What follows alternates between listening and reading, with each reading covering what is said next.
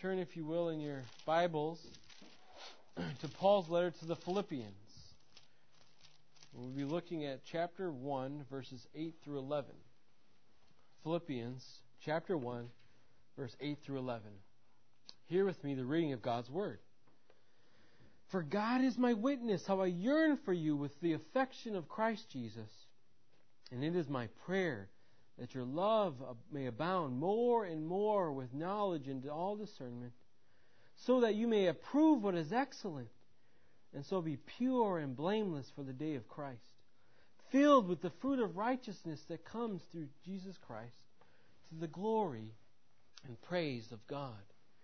Thus far as the reading of God's Word. Last week we looked at verses 3 through 7, where Paul opened by telling the saints in Philippi why or what caused him to pray unceasingly with joy? And if you recall, he said that what he brought what brought him delight was their partnership in the gospel, in his certainty that they were being preserved until the end, and that they were partakers with Paul in grace in both his imprisonment and in his defense and confirmation of the gospel. And we said that he told them these things for the reason that he wanted them to continue in them as Paul's imprisonment and these saints' struggles with the Judaizers in Philippi was something that had an effect that brought them closer together. There was closeness through adversity, closeness through struggle as they were dealing with similar circumstances, as they shared in the partnership of furthering the cause of the gospel. They shared in it so much so that Paul would say that the saints in Philippi even sent him money when no one else would. And in these next four verses, now, Paul is going to tell the saints what his prayer is and why he prays, or what is the purpose, what is the ends for his prayer. Yet before doing that, he tells the saints of the great affection he has for them in Christ Jesus. In verse 8, once again, he says, For God is my witness how I yearn for you all with the affection of Jesus Christ. You see, Paul, out of his great love for these saints, wants them to take to heart what he's saying. And so, in order to do that, he begins by telling them of the great affection he has for them, so that they take what he's saying seriously, that they heed his instruction, that they don't take it lightly. For example, we've probably all done similar things. If you've, if you've ever had to have a real hard conversation with someone, perhaps a, a spouse or a son or a daughter or a brother or sister, and so you sit them down to have this conversation. But before you start, you preface it with telling them how much you love and care for them. So that they know the reason behind your saying what it is you're saying. You're saying it because you have great love and affection for them, and you, you desire that they would heed what it is you're saying because you have their best interest at heart. And so Paul is saying here, the God who knows the hearts of all men knows how deeply I care for you.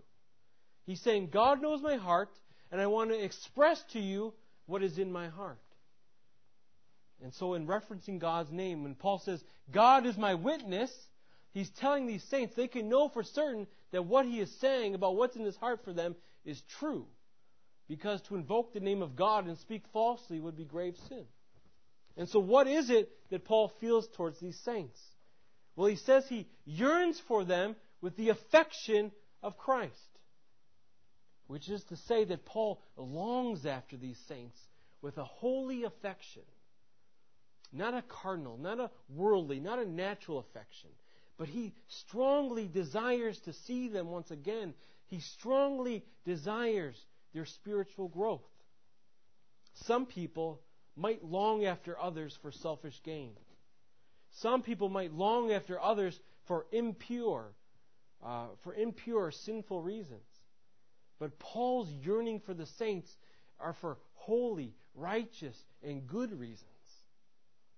We see later in verse 25 of this chapter where Paul's talking about how it would be better for him to depart and be with the Lord. But he says, For you it's more necessary that I stay. And after saying that, he says this Convinced of this, I know I will remain and continue with you all for your progress and your joy in the faith, so that in me you might have ample cause to glory in Christ because of my coming to you again. Paul's prayer for them is for their benefit, not Paul's. There is no selfish gain. There is no self interest here that Paul is seeking. Rather, he is seeking their spiritual benefit. Their spiritual benefit is the catalyst behind him desiring to see them again. And was this not true with Christ? Was this not the case with Christ? The Son of God in eternal glory came down, took upon himself the form of a servant, not for his own benefit, but for ours. What was the end cause of Christ coming? To save sinners. Not upright man, but fallen man. One who would not be reconciled to the Father, but apart from Christ. What does Paul say in Romans 5, verses 6 through 8? He affirms this by saying, For while we were still weak, at the right time Christ died for the ungodly. For one will scarcely die for a righteous person, though perhaps for a good person one would dare to die. But God shows his love for us that while yet we were sinners, he died for us. St. Augustine said something similar. He said, There was no coming of Christ the Lord except to save sinners, remove diseases, remove wounds. Neither is there cause for medicine. Christ's coming was for our benefit, not his own. It was for our justification and for our sanctification. And so Paul imitating his Savior, likewise seeks our spiritual benefit. He wants us to progress in the faith. He wants us to be sanctified daily, and that we might enjoy all the spiritual benefits of Christ. And so, what is it that Paul yearned for them in prayer? Well, his prayer was that their love would abound more and more with all knowledge and discernment. Here, then, lies our first point this morning the progress of the saints, which is what Paul tells them he prays for. And our second point then will be the purpose or the ends for Paul's prayer, which Paul says is for God's glory. So, the progress of the saints and the purpose, God's glory. So, in what way does Paul say he desires them to progress? Well, he says first in love. Why love? Why does Paul first say love? Because love is the driving force which directs each person's desire to do what they consider good.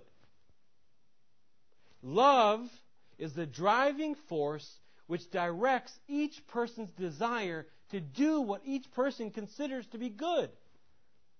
Which is to say, love directs what we do. Love directs what we do.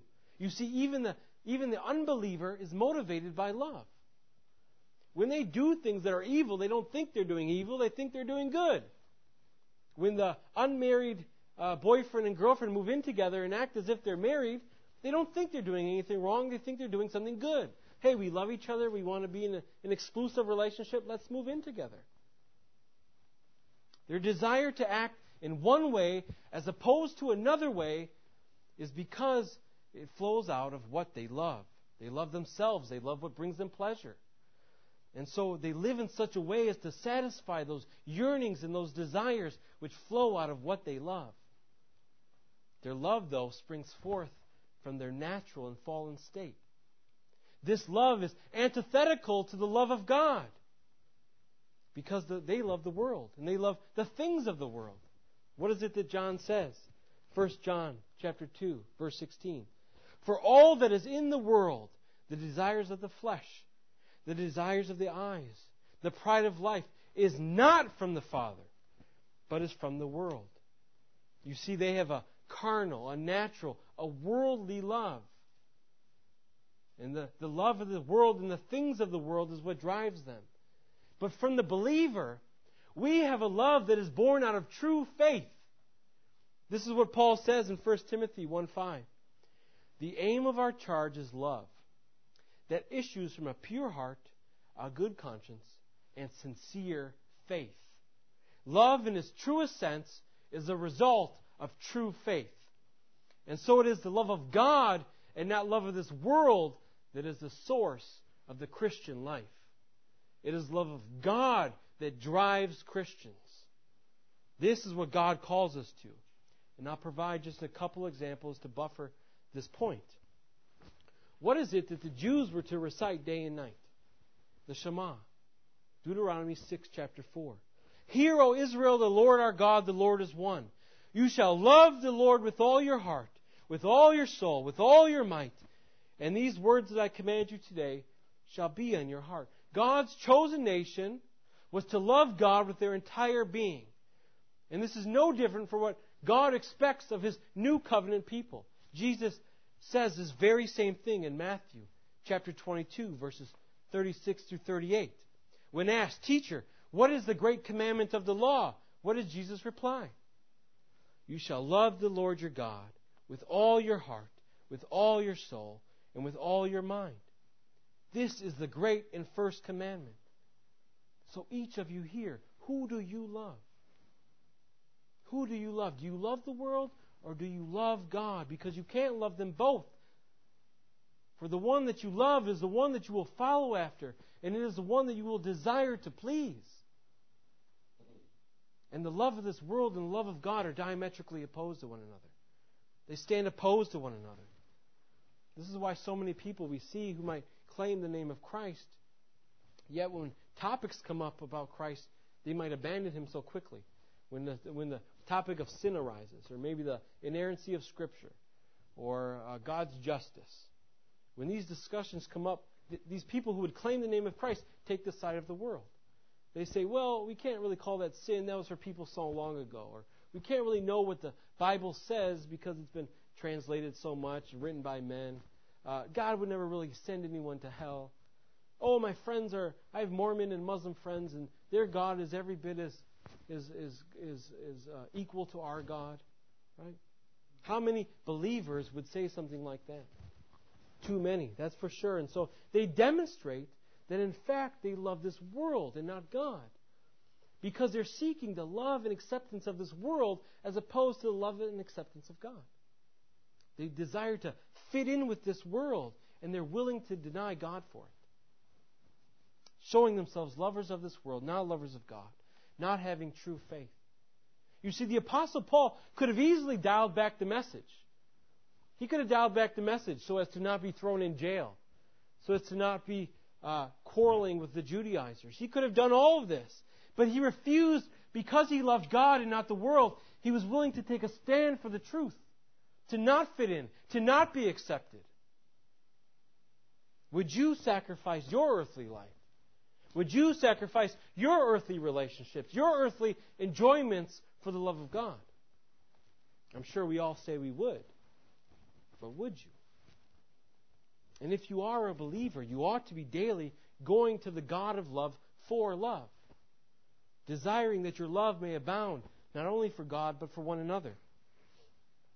John in 1 John again, chapter 4, verse 7 and 8 says this Beloved, let us love one another. For love is from God, and whoever loves has been born of God and knows God.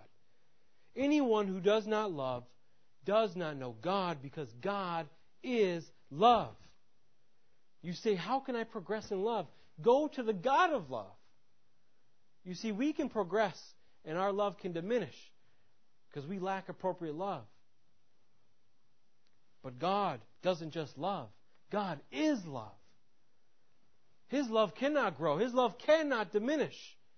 He is the very source of love. He is the spring of love. He is the fountain of love. And so we must go to Him who gives generously so that our love may abound more and more. Yet, what else forms the content of Paul's prayer? What other progress does Paul want them to make? Well, he says that he prays that their love would abound more and more with knowledge and discernment. You see, the apostle doesn't just say, I want you to grow in love, period, end of sentence. He's not affirming any and all kinds of love, only love that is accompanied by knowledge. You see, these, these things, love and knowledge, are interconnected. As love pursues knowledge, knowledge pursues love, and to the measure that you grow in knowledge, you ought to be growing in love. And so you must be weary of those who are only growing in knowledge and not love, or those who only grow in, uh, appear to grow in love without knowledge. For example, if I bought a, myself a, a, small plane that was damaged and I and I fixed the plane up, and I came here on Sunday morning, and I said, I really love you, brothers and sisters. And I want you guys to all hop in my plane with me. I'm going to fly you around. Being the good Christians that you are, inside you'd be like screaming, no! But outside you'd politely decline, right? And why would you politely decline? Because I have no knowledge on how to fix a plane, let alone fly it. And so my love would be misdirected because it would be without knowledge. I would be actually putting your lives in danger. And so, in similar vein, we must be cautious of those who attain head knowledge yet lack love, or those who appear to have love apart from knowledge. For some may just desire knowledge for the sake of knowledge, to appear smart, to be able to debate, but not because they love God or that they love you. Or someone may appear to be showing love to others, but with an ulterior motive. Perhaps they want the pat on the back, they want the recognition from man. But apart from knowledge, you cannot properly love as God has intended. Love isn't meant to be exercised apart from knowledge. This is why so many wrongly define love.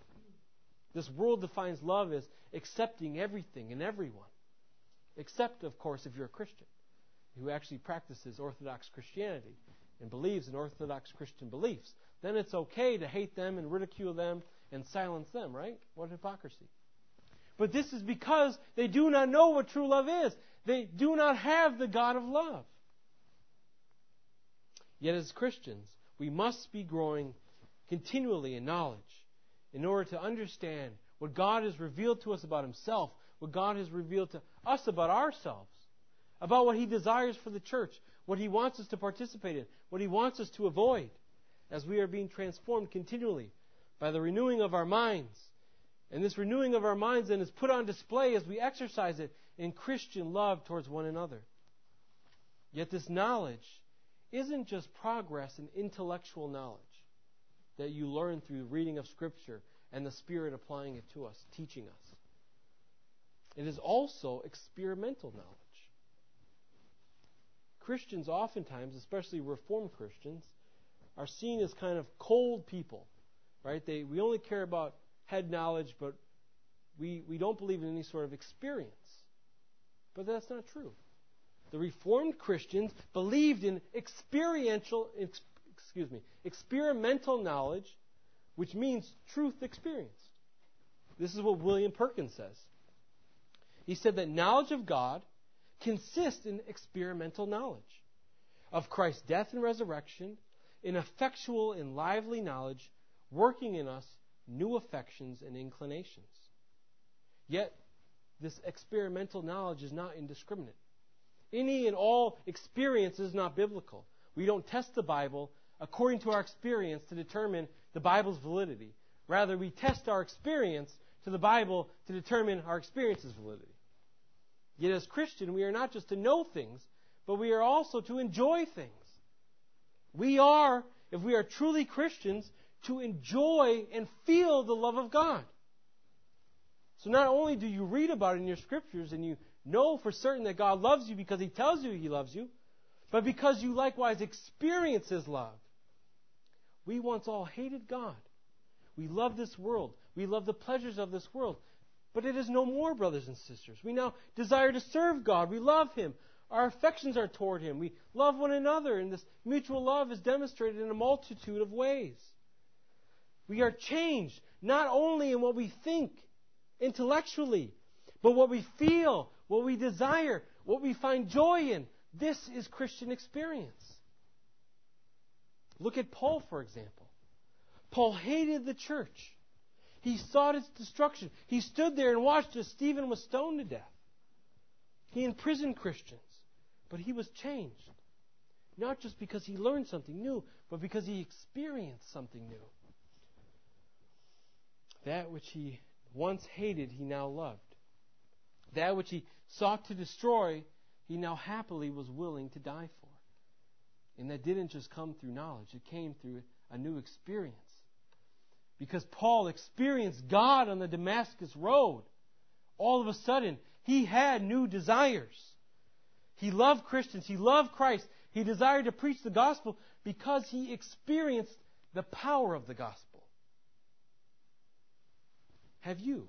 Have you experienced the power of the gospel?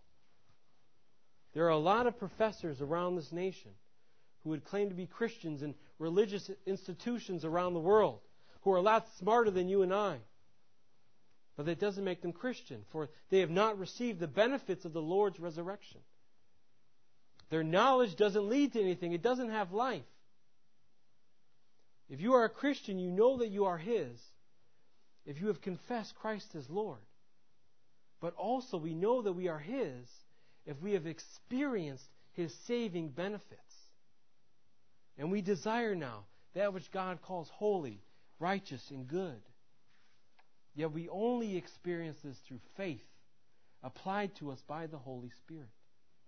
So strive after knowledge, strive after greater love, and test your experience by the Scriptures to determine if they are from God or if they are from Satan. But this is why we need discernment. This is what Paul says in verse 9. He prays for their discernment. As you grow in knowledge, the result should be discernment. You should be able to discern good from evil, truth from lies, so that you are not taken astray by a false teacher, so that you don't participate in things which God hates.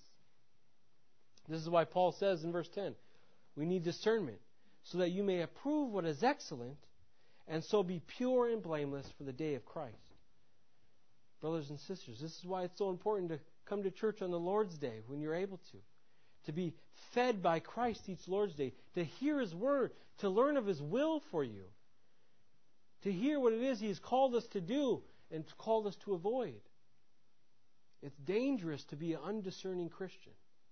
It's dangerous to be an undiscerning Christian. You can follow after a preacher who seeks to tickle your ears, to tell you those things you want to hear. You can participate in sin, ignorant of God's truth. But you can be sure then there will be no growth. Your soul will be malnourished. You certainly won't be filled with the fruit of righteousness. And you will leave yourself open to being assailed by Satan. This isn't what being pure and blameless means, that Paul says. Purity meaning uncontaminated. Blameless meaning not bringing offense, not causing harm to others. Now, what Paul is stating here in verse 10 is the ideal. We are called to be free from sin, called to be free from causing others to stumble. Yet we are progressing towards this in our Christian life. This is what we are striving for, yet it will be fully realized when Christ returns. For the reality is, we are far from this. But we ought to be striving daily for this end. But you cannot do it without knowledge and discernment. You can't follow after what is excellent if you are knowledgeable about what God deems as excellent. What is it that God deems as excellent? Well, chapter 4, verse 8. Whatever is true, whatever is honorable, whatever is just, whatever is pure, whatever is lovely, whatever is commendable, if there is any excellence, if there is anything worthy of praise, think about these things. This is what's excellent. This is what we are to think about, dwell upon, meditate on. Now, Paul also desires, he says in verse 11, that the saints be filled with the fruit of righteousness that comes through Christ Jesus. And Jesus himself says this very thing in John chapter 15, verse 1 through 6. Please turn, if you will, in your Bibles, and we will look at that together. John chapter 15, verse 1 through 6.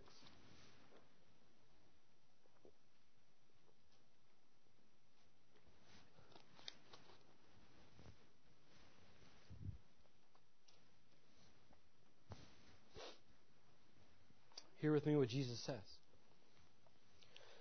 I am the true vine, and my Father is the vine dresser. Every branch in me that does not bear fruit, he takes away.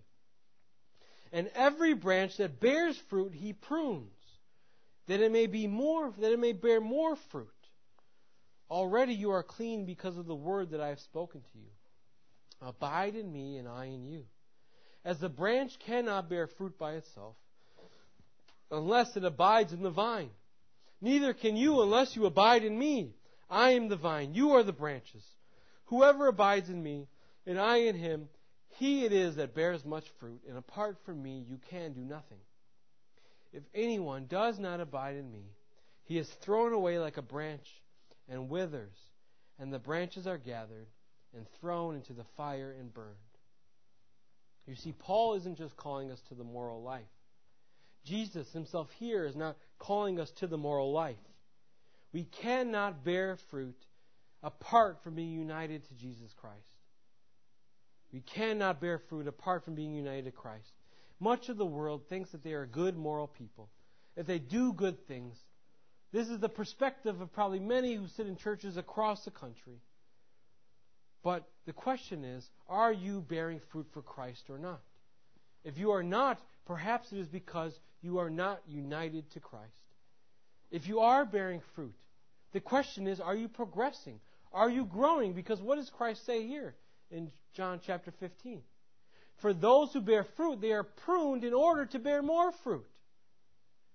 We are being filled with the fruit of righteousness to bear more fruit if you are Christ. And so Paul is calling on the saints not to just progress in love, in knowledge, in discernment, but also in fruit bearing. This is an outward mark of one being Christ, that they bear much fruit. Remember what we said earlier about love and knowledge, how they're intertwined? Well, the same is true of love and righteous living.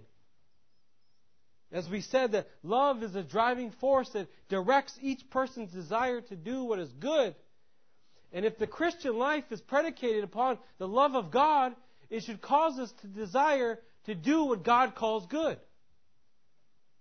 Jesus says this very thing in John chapter 14, verse 15.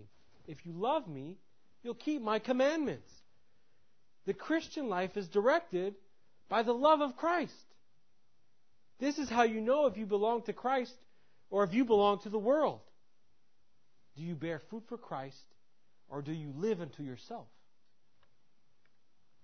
Are you progressing in the Christian life or are you regressing or remaining stagnant?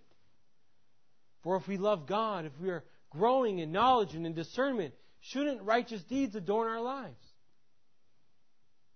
If you have been saved by that true and living faith, if you have experienced the goodness and love of God, is there ever a reason to regress in the Christian life? No, if by God's power you have been truly transformed, your aim in life is for God's glory, which is the purpose of Paul's prayer, he says here as well. Our progress, our sanctification in the Christian life is for the purpose to bring God glory. John Chrysostom, an early church father, said this New life in man has love as its beginning and God's glory as its end. New life in man. Love as its beginning, God's glory as its end. And this is our second and final point this morning. The purpose for why Paul prays all these things ultimately is for God's glory. We, as long as we remain upon this earth, should be promoting the glory of God. This is what Paul says at the end of verse 11 that he wants us to be filled with the fruit of righteousness that comes through Jesus Christ to the glory and praise of God. What is the first petition of the Lord's Prayer? Our Father, who art in heaven, hallowed be thy name. Here it speaks to the desire we ought to have that God's name be glorified. And this prayer begins with hallowing God's name, with saying we ought to glorify God's name because everything after that is to follow with this in view God's glory. This should help us to narrow down what it is we ought to pray for and how we ought to pray. We ought to ask ourselves, does this glorify God? Likewise, this ought to help us narrow down what it is we participate in this life. Does what I'm about to participate in glorify God? Does hanging out with these people, does going to these places where sin abounds, where I might be putting myself in a, a place where I might sin, should I do this? Well, no, because it doesn't glorify God. What does Paul say in Ephesians chapter 5 verse 3? But sexual immorality and all impurity or covetousness must not even be named among you as is proper among the saints. Let there be no filthiness. Let there be no foolish talk, no crude joking which are out of place. Do you, brothers and sisters, engage in such things? The Christian should not be associated with such filth. Because our purpose is to promote the glory of God. And this does not promote the glory of God. So we should abhor it. Just as God does. Yet you say, okay, I know what I shouldn't be doing. What should I be doing? Well, Paul gives us many examples already in this first chapter so far, these first 11 verses. We are to be furthering the cause of the gospel. We are to be defending and confirming the gospel. We are to be growing in love. We are to be growing in knowledge and discernment. We are to be growing in purity and blamelessness. We are to be growing and being filled with the fruit of righteousness. This is what brings God glory. This is what we as Christians are to be following after. This is what we are to be making our lives about. Also, right worship glorifies God. Right worship glorifies God. We've probably all heard horror stories of those who've come from churches which maybe uh, they, they said, oh, our church was essentially just a music service with a little sermon at the end. We won't even call it a sermon, maybe a sermonette. These worship services are man centered. They try to deliver you on experience so that you walk away feeling like you have experienced God. But what did we say? We test our experience by Scripture to determine the validity, validity of our experience. And we know by Scripture that this is not the worship God desires. He says His Word is to be central in worship. Our prayers are to be made in the name of the Father, by the Son, by the aid of the Spirit. Our songs are to be biblical, God centered, not vague and worldly, lacking biblical truth. What is it that God says about His own glory? Isaiah 42, verse 8. I am the Lord. That is my name. My glory I give to no other. The Lord is jealous for His glory. Yet He has made us joint heirs with Christ in order that we may promote His glory. Is this what you do? Is this the aim and desire you have for all that you do? Or do you do things? Do you do good works in order that you might get a pat on the back? that you might be glorified, that you might receive recognition. That's not what Paul did. Look back once more at 20, verse 25 and 26 of chapter 1. Convinced of this, I know that I will remain and continue with you all for your progress and joy in the faith, so that in me you may have ample cause to glory in Christ Jesus because of me coming to you again. If there is anybody who could have said, Glory in me, on this earth, it could have been Paul. He experienced things like no other. Yet what does Paul say? He doesn't say glory in me. He says, I'm coming to you so that you may glory in Christ. And our desire for God's glory should flow out of our love of God. Love should permeate the Christian life, everything we think, say, and do. Yet we cannot love God nor glorify God in every thought, word, and deed if we are apart from God if there is no reconciliation, if we are not united to Christ, so if there's anything here that has been said that strikes at your heart, believe in Jesus Christ. That He died for sinners such as you. That He was raised from the dead, that He will return to judge the world. Repent. Turn from your sin, from your self love, from your narcissism, from your love of this world and the things of this world. And cast yourself wholly upon the merits of Jesus Christ and you have the promise. You will be granted faith. You will know what love is, for you will love God and you will be loved by God. And thus your desires will be to obey Him, to grow and progress in the Christian life with the ultimate goal of glorifying God in whatever way He chooses to direct and guide your life. Please bow your heads in prayer with me. Heavenly Father, we come before you this morning and just thank you for your holy word, Lord, that you tell us through your prophets and apostles what it is that you desire of us. That love may abound more and more. And so, Father, we pray for this love.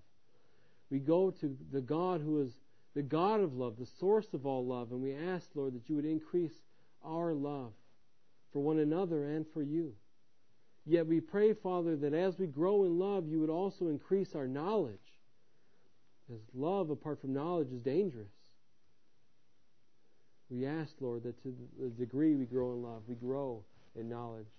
We ask, Lord, that you would help us to be discerning Christians, that we would think about, that we would test that which we are uh, that we hear, that we think, that we are offered to do, that we would test it first. Is it something that God finds excellent? And so, should we do it or should we refrain from it? And so, Father, we ask that you would give us that wisdom, that you would give us that discerning mind and heart to only follow after those things which ultimately bring you glory and praise. For you are deserving of all glory, praise, and honor. And so, Father, we ask that you would stir us, that you would aid us and that all that we do would be with the desire and with the end and aim of glorifying your name. And Father, we ask this in Jesus' name we pray. Amen.